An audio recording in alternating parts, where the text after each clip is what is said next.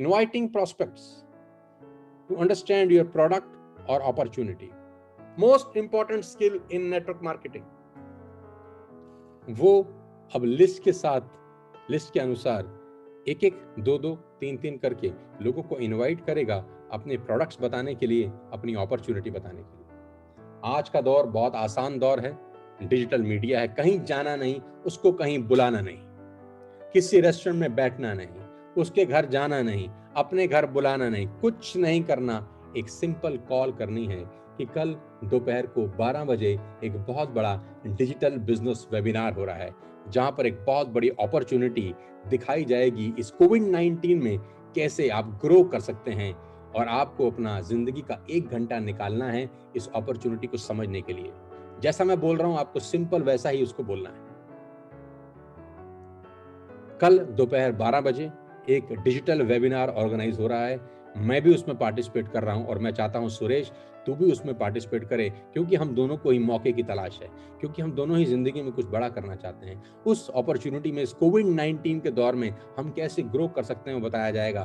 Free of cost ये business program है और एक घंटा अपनी ज़िंदगी का निकाल के उसमें आना है। मैं तुझे लिंक फॉरवर्ड करूँगा ज़रूर पंद्रह मिनट पहले, लेकिन ध्यान रखियो, उस एक घंटे के दौरान अपना मोबाइल फ़ोन साइड पर रख दीजिए डायरी और पेन लेके बैठिए बड़ी इंपॉर्टेंट इंफॉर्मेशन है और जो व्यक्ति बताने आ रहा है, गजब का आदमी इसको बोलते हैं क्रिएटिंग हाइप क्रिएटिंग हाइप ताकि वो आदमी सीरियस होके अगले दिन 12 बजे एक घंटा बैठे।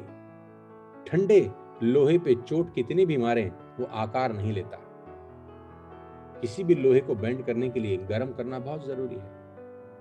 आप लोहार के पास लोहा भेज तो देते हैं लेकिन ठंडा भेजते हैं।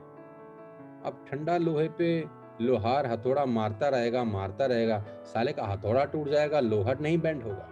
आपको क्या करना है? गरम लोहा हो लोहार के पास भेजना है। गरम लोहा का मतलब क्रिएट हाइप कॉन्फिडेंस के साथ इनवाइट करिए। आपकी आवाज़ में एक अलग तरीके की स्पार्क होनी चाहिए कि हमको ज़िंदगी का एक बहुत बड़ा अपॉर्चुनिटी मिला है यार। वो आपसे चार सवाल पूछेगा। क्या है? कैसे है? क्या करना है? कितना देर में होगा? आप उससे पूछिए कि तुझे बताने के लिए ही बता रहा हूँ, कल बारह बजे आ जा। मुझे पता होता, तुझे अभी बता देता। कल बारह बजे, मैं भी अटेंड कर रहा हूँ, तू भी अटेंड कर। दोनों मिलके समझते हैं। अच्छा लगेगा, दोनों भाई मिलके करेंगे। यही इनविटेशन आपने कम से कम पाँच से दस लोगों को करना है।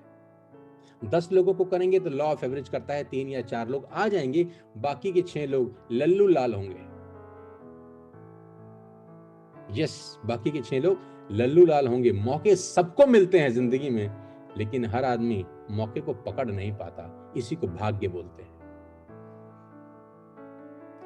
दस को इनवाइट करेंगे तो चार आएँगे। बीस को इनवाइट करेंगे तो आठ आएँगे। यह आपके ऊपर है कि आप कितने लोगों को चाहते हैं कि उस मीटिंग में आए।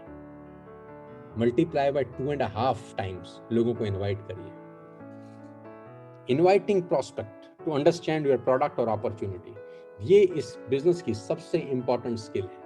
वो कोई भी सवाल आपसे पूछता है, आपको एक ही जवाब देना है, मुझे पता नहीं है, बताने के लिए ही बारह बजे बुला रहा हूँ। वो पूछेगा, ये कंपनी वो तो नहीं है, माल तो नहीं बेचना, खरीदना तो नहीं है मेंबर तो नहीं बनाने, ये तो नहीं करना, वो तो नहीं करना, ऐसा तो नहीं है, वैसा तो नहीं है, मैंने किया था, मुझे पता है। आप उसको एक ही बात बोलिए, तू ज़िंदगी में एक घंटा निकाल सकता है। हाँ या ना। निकाल सकता है तो आजा, नहीं निकाल सकता तो बहुत बहुत शुक्रिया, फ़ोन काट दो, तुरंत बात ही मत करो। 130 करोड़ की आबादी का फ़ायदा उठाओ। Call to the other person whose next इतनी बड़ी लिस्ट काय को बनाई थी?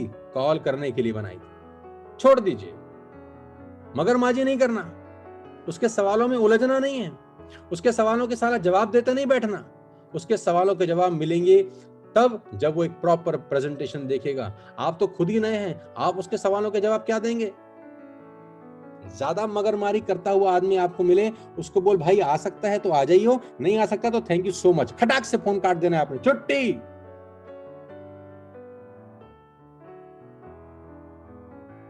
कोई रिक्वेस्ट नहीं कि, भाई प्लीज़ आ जाओ। देख, तू नहीं आया तो मेरा क्या होगा? मेरे पास तो दो ही लोग हैं, देख। बड़ी मुश्किल से देख, तेरा नंबर लगा है, देख आजा मेरी ज़िंदगी बचा ले। ऐसा ऐसा इनवाइट करते हैं लोग, साला कौन आएगा उनके साथ? ठोक के इनवाइट कर। फुल ऑफ़ कॉन्फिडेंस इनवाइट आएगा तो अच्छी बात है नहीं तो नीचे वाला नंबर डायल करो, उसी को सेम इनविटेशन मारो। I hope you are getting my points